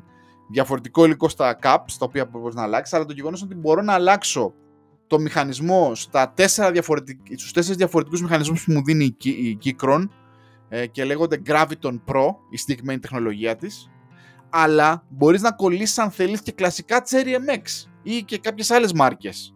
Σε περίπτωση που θέλεις. Γιατί γενικότερα εμένα αυτό που, ζήταγα, ε, που σκεφτόμουν ρε Τζότς και αν, είχα, αν ήμουν επιχειρηματής θα ήθελα να φτιάξω ένα τέτοιο μαγαζί να υπάρχει ρε φίλε ένα μαγαζί για αυτούς τους τύπους που έχουν φετίχ με keyboards να πηγαίνεις και να τα, να τα δοκιμάζεις όλα. Τα πήγαινα εκεί, τι λες, υπάρχουνε. Δεν υπάρχουν, φίλε, δεν υπάρχουν. Έκανα, υπάρχουνε. Έκανα, έκανα research δεν... στο Reddit. Έκανα research Α, μπράβο. R keyboard, ρε φίλε. Υπάρχουν κάποιοι τύποι που είναι πορωμένοι και έχουν ανοίξει μαγαζιά. Είναι, ξέρω εγώ, ένα κατά μεσής της Αμερικής, ξέρω Εδώ εγώ. στο Λονδίνο δεν βρήκα κάτι. Όχι, στο Λονδίνο δεν υπάρχει. Αυτό, αυτό θέλω να σου πω. Στο Λονδίνο δεν υπάρχει. Είμαστε στο Λονδίνο, ρε παιδί μου, και εντάξει, δεν είναι αμεληταία αγορά γενικά. Ε, τώρα, και, στο... και δεν υπάρχει. Και ήμουν σε φάση, θα ήθελα να ανοίξω ένα τέτοιο μαγαζί. Να, να έχω από ένα. και να έρχεται ο καθένας και να λέει Αυτό είναι το Cherry MX Red. Και ξέρω εγώ σε αυτό το πληκτρολόγιο. Έτσι ακούγεται, έτσι κάνεις το. Ορίστε. Ανά μια επιχειρηματική ιδέα. Δεν ξέρω κοίταξε, θα, κοίταξε πάρα. Θα προσφέραμε και καφέ. Και φραπέ. άρα είμαστε καφέ για κύπο. Τρομερή ιδέα, φίλε. Ρε. Ε, ε, Πες μου πώς θα ερχόντουσαν. Εγώ θα ερχόμουν 100%. Έτσι, έτσι, Και μετά, αν θες δίπλα, έφτιαχνε και λίγο ψωμί εσύ. Να, να κάναμε φετούλες με ξέρω, βούτυρο και μέλι. Τέλεια. Καφεδάκι και keyboard. Πάρε backup το μέλι πάνω στα keyboard και θα ήταν τέλεια. Αν μας απολύσουν, ε, αυτό θα είναι το backup plan μας, πάρει να ξέρεις. Ε. Αυτό ρε φίλε. Καφέ, keyboards. Και το μαγαζί θα λέγεται. Το μαγαζί θα λέγεται Bad Guy Keyboards and Coffee. Άντε γεια. ναι, έτσι. Και and, and bread, ξέρω εγώ, occasionally. Οκ, οκ. Μεγάλος τίτλος για μαγαζί, αλλά εντάξει. Βέβαια, εγώ θέλω να πω το εξής προς αυτό, γιατί έχω στο παρελθόν ιδιαίτερω ξοδέψει αρκετά λεφτά σε keyboards. Ε, να ξέρεις, όσο αφορά αυτό που λες για τα keys, υπάρχουν ε, testers. Έτσι. Μπορείς να, υπά, να αγοράσει ε, tester kits που έχουν όλα τα. Δεν είναι το ίδιο, Τζορτζ, αν δεν το νιώσεις πάνω στο πληκτρολόγιο σου να δεις και τον ήχο που κάνεις για τον, τον, Με το tester ναι. θα το καταλάβεις τον ήχο, ρε παιδί μου. Okay, πατάς το κουμπί και καταλαβαίνεις ναι. τον ήχο. Υπάρχουν testers, έστω να πάρεις μια ιδέα. Δεν λέω ότι υπάρχουν. Αλλά εγώ είμαι τυχερός, να πω την αλήθεια. Με τη μόνη άλλη φορά που το έχω αισθανθεί αυτό με, τη, με την καριέρα μου στο IT, αλλά είμαι τυχερός που ερωτεύτηκα τόσο βαθιά ένα συγκεκριμένο πληκτρολόγιο που για εμένα αυτό το, αυτή η φάση τελείωσε. Και η αλήθεια είναι ότι έχω δύο happy hacking keyboards, ας πούμε, ένα σε άσπρο και ένα σε μαύρο. Ε, και αυτά έχουν αυτά τα keys που είναι, είναι hybrid αυτά τα keys. Είναι τα, πώς τα λένε πάρει, όχι πώς τώρα, τα... Το, ε, το πρέ έχεις εσύ. Το πρέ, μπράβο. Ναι, ναι, που το happy hacking. Ακριβώς ναι. δίπλα μου κάθεται ένα Real Force Japon, ένας Ιαπωνέζος γνήσιος, εδώ πέρα τον οποίο τον έχω βέβαια από Siri, έτσι. Ναι, εγώ δεν μπορώ να το αποσύρω. Εγώ να πω την μαύρη αλήθεια με το Happy Hacking Keyboard είμαι ερωτευμένος. Έχω συνηθίσει τόσο πολύ το, το interface ότι δεν έχει καλά. Δεν ξέρω ποιο κάθεται στο δικό μου πληκτρολόγιο. Η πρώτη αντίδραση πάντα είναι σε φάση. Ε, πού είναι τα arrow, τα arrow keys, πού είναι τα βελάκια; Δεν έχει βελάκια. Και πώς πώς πας πάνω κάτω; ξέρεις, επειδή έχω συνηθίσει, ε, με το μικρό του δαχτυλάκι πατάς το FN που είναι δεξιά και μετά άλλα τρία, ξέρεις, έχει. George, είναι... είσαι και εσύ όμως σαν και αυτούς που κράζεις στο Stack Overflow, έτσι. Προφανώς. Προφανώς. Ναι, ε, προφανώς. Επειδή όλοι είναι normal άνθρωποι, μου λένε δεν είσαι τα καλά σου. Και δεν έχεις να απαντήσεις κάτι αυτό το και λες: Ναι, έχεις δίκιο. Είναι η αρρώστια μου αυτή, να με αφήσετε ήσυχο. και με αυτά και με εκείνα λοιπόν δεν έχει νόημα να αγοράσω keyboard γιατί. Πώς να σου πω, βρήκα το άλλο μισό. Τα δάχτυλά μου και το, και το Happy Hack Keyboard είναι ένα. Δεν, οπότε εντάξει. Λοιπόν, George, τώρα που είπες σπίτι, παιδιά, θα κλείσουμε. Θα πούμε κάτι που έχει να κάνει με τον George, αλλά θα πω πρώτα για την ημέρα που πήγα στο, στο, στο crib του George για πρώτη φορά. Το γιατί το Λονδίνο είναι τεράστιο και ακόμα που τα λέμε κάθε μέρα, 100 φορές την ημέρα με τον George διαδικτυακά και δεν ξέρω εγώ τι, δεν είχα πάει στο crib του, παιδιά. Καλά, παίζει ρόλο προφανέστατα ότι έχω και δύο μωρά εδώ πέρα στο εντάξει, δύο μωρά τώρα, εντάξει. είναι ναι. δύσκολο να, να κάνουμε. Λοιπόν, σε, στο, στο Expedition λοιπόν στην Apple βρήκα την ευκαιρία και πήγαμε και στο George που έχει και ένα πολύ ωραίο ταλαιανδέζικο και φάγαμε κιόλας. Δεν το έχω εγώ το Ταϊλανδέζικο παιδί να ξέρετε. Ναι. Το έχει ένας ε, φιλαράκος Ταϊλανδός εδώ κοντά, αλλά είναι το καλύτερο Ταϊλανδέζικο που εγώ έχω φάει σε όλο τον Λονδίνο. Ωραίο, παιδιά. Ωραίο. Είναι ωραίο, είναι ωραίο. Πήγα λοιπόν εκεί πέρα, με κέρασε μια ιδέα μπύρα ο Τζορτζ που είναι από αυτούς τους τύπους οι οποίοι σε κερνάνε αυτές τις IPA και πιστεύουν ότι ξέρεις πω είναι φοβερή. Εντάξει, την ήπια μόνο. Μιλάμε τον Γκέρα. Συγγνώμη, να, συγγνώμη να πω για αυτούς που ξέρουν τον Γκέρα. Φανταστικό microbrewery Λονδρέζικο, την καλύτερη IPA. Ε, και το ρωτάω, πάρει πώς φαίνεται την πύρα. Και επειδή παιδιά ο Πάρη δεν είναι. Δεν θα σου, είναι Τζόρτιν για τον Μπούτσο να την πίνω για να γλιστράει. Αυτό. Λοιπόν, και νομίζω ότι η πιο ωραία στιγμή ήταν ε, κάποια στιγμή καθίσαμε λίγο στον υπολογιστή του Τζόρτιν. Είχαμε πιάσει πέρα μια συζήτηση για το Linux κτλ. Λίγο πριν φύγω και, μου, και του έλεγα, ξέρω εγώ, είχα κολλήσει κάπου με το Pop OS και του έλεγα τώρα αυτό και έλεγα τον πόνο μου. Και μου λέει, κάτσα σου δείξω το Fedora, αρεσί, γιατί είχα διαβάσει και ένα άρθρο προχθές και είχα δει και ένα βίντεο από το τελευταίο release τους, το οποίο πραγματικά δείχνει πάρα πολύ δυνατό. Και πολέμαγε ο George εκεί πέρα 15 φορές με τον BIOS του, του PC του κτλ. Τελευταία φορά μου λέει τώρα θα δουλέψει. Έμπαινε στο BIOS, άλλαζε το, στο boot sector εκεί πέρα τις ρυθμίσεις και που ξέρεις, έβγαινε τα Windows και του έλεγα πω πω ρε φίλε φοβερό το Fedora μάλαγα. Είναι ναι. 100% σαν Windows 11 να πούμε. Το έσπασα πραγματικά αυτό το PC το διέλυσα με, το, με την κατάσταση του Fedora και του Windows ταυτόχρονα με multi-boot. Πραγματικά αυτή τη στιγμή να καταλάβετε ακόμα δεν έχω ασχοληθεί να δω γιατί δεν μπορώ να μπω στο Fedora. Δεν, ε, δεν ασχολούμαι. Εντάξει, παιδιά, οκ. Okay. Και με αυτά όμως πάμε στο, στο challenging ε, part και ενώ ήμασταν όλα καλά, την επόμενη την, ε, δύο μέρες μετά μου λέει ο George, Τζόρτ, σου δίνω το μικρόφωνο. Ευχαριστώ. Εντάξει, κοίταξε, είναι αυτά της ζωής που. Της ζωής πάλι. Πάλι είναι... Ναι, τι, ε, αυτό τώρα είχε, έλεγε το συμβόλαιο του σπιτιού μου τέλος πάντων για να κάνουμε ανανέωση. Μου λέει ο landlord, ξέρω, σου κάνω μια αύξηση. Του λέω: OK, okay, εντάξει. Ε, ανεβαίνει το επιτόκιο, ανεβαίνει η δόση. OK, okay, fine, ξέρω εγώ, μου κάνεις μια αύξηση, το δέχομαι. Και μετά από τρεις μέρες μου λέει: hm, μετά από τρεις μέρες, αφού είπα ναι, μου λέει: Α, ξέρεις κάτι, άστο τελικά άκυρο, θα το πουλήσω το σπίτι. Οπότε 9 μέρες πριν φύγω για διακοπές, ο Τζόρτζ είναι άστεγος, πρέπει να ψάξω για σπίτι αφού γυρίσω. Ε, θα δούμε. Ε, δεν είναι ευχάριστα αυτά τώρα. Και δεν είναι και καλή η περίοδος. Δηλαδή, ουσιαστικά θα χάσω ένα μήνα με τις διακοπές και μέχρι να γυρίσω και μέχρι να ξαναγυρίσουν όλοι από διακοπές. Καλές 15 Γενάρη. Ε, με, τα, με την άνω των επιτοκίων του μεταξύ πήρα να κάνουμε ένα viewing, το έλεγα στον Μπάρι και μου είπε αυτή η γυναίκα που νοικίαζε το σπίτι μου, λέει Α, λέει, έχω άλλους με πήραν τηλέφωνο, λέει 60 άτομα σε δύο μέρες για ένα σπίτι. Το οποίο... Ε, εντάξει, τα, τα ενοικία έχουν ανέβει πάρα πολύ. Δεν το πιστεύω αυτό που γίνεται. Δηλαδή, κάθομαι και ψάχνω κι εγώ για πλάκα εκεί μαζί με τον George και βλέπουμε κανένα και δεν, το πιστεύω, δεν πιστεύω τις τιμές που υπάρχουν αυτή τη στιγμή. Δηλαδή, καλύτερα πάρε σπίτι. Σε τέτοια φάση έχει φτάσει η φάση. Ναι, ναι, δεν, δεν συμφέρει. Και είναι λογικό, είναι κλασικός supply and demand. Ο κόσμος δεν αγοράζει σπίτια για να νοικιάζονται σπίτια. Ψάχνουν όλοι να νοικιάσουν σπίτια. Αυτό το σπίτι, για παράδειγμα, που είχε 60 άτομα πέρα από μένα, γιατί είχε 60 άτομα, γιατί ήταν κάτω από 2.000 και όχι σε καμιά πολύ super premium περιοχή. Απλά εντάξει, ήταν ok, normal, σχετικά κοντά. Απλά έχει λιγότερο από 2.000. Αυτή τη στιγμή να βρεις σπίτι σε αυτά τα μεγέθη στο κέντρο του Λονδίνου με λιγότερο από 2.000 είναι κυνήγι θησαυρού. Δηλαδή δεν ξέρω τι γίνεται στον υπόλοιπο πολιτισμένο κόσμο, αλλά εδώ πέρα η κατάσταση είναι απελπιστική. Προσπαθώ να μην απελπίζομαι, αν και απελπίζομαι, έχω τη στιγμή και απελπίζομαι. Για όλα, για όλα έχει Θεός, George, για όλα έχει Ναι, ναι, αλλά ναι, τέλος πάντων. και, και, και ναι, αυτά. Λοιπόν, ναι, λοιπόν, οπότε θα δούμε. Θα δούμε. Εντάξει, θα κάνει disrupt πάλι τους bad guys αυτή η φάση, αλλά τι να κάνουμε. Δεν πειράζει. Χειρότερη θα είσαι εδώ στο καναπέ, George. Εδώ. Θα κοιμηθώ εκεί καναπέ. Θα σου και γαλατάκι το βράδυ, ό,τι θέλεις. Θα σου, ναι, ναι. διαβάζω και βιβλιαράκι. Το καλύτερο. Κάνουμε παρέα με Byron. Να με τραμπογίζει. λοιπόν, μια ώρα γεμάτο. Καλά. Λοιπόν, ε, να ευχηθούμε σε όλους καλές γιορτές, να ξεκουραστείτε και θα επανέλθουμε Δημήτρη τον, ε, τον Γενάρη. Ναι, σίγουρα δεν χανόμαστε. Εδώ ε, θα συνεχίσουμε. Δεν χανόμαστε. Απλά εντάξει, έχει γίνει τη ράπτη φάση, θα, θα γίνει stabilize ξανά.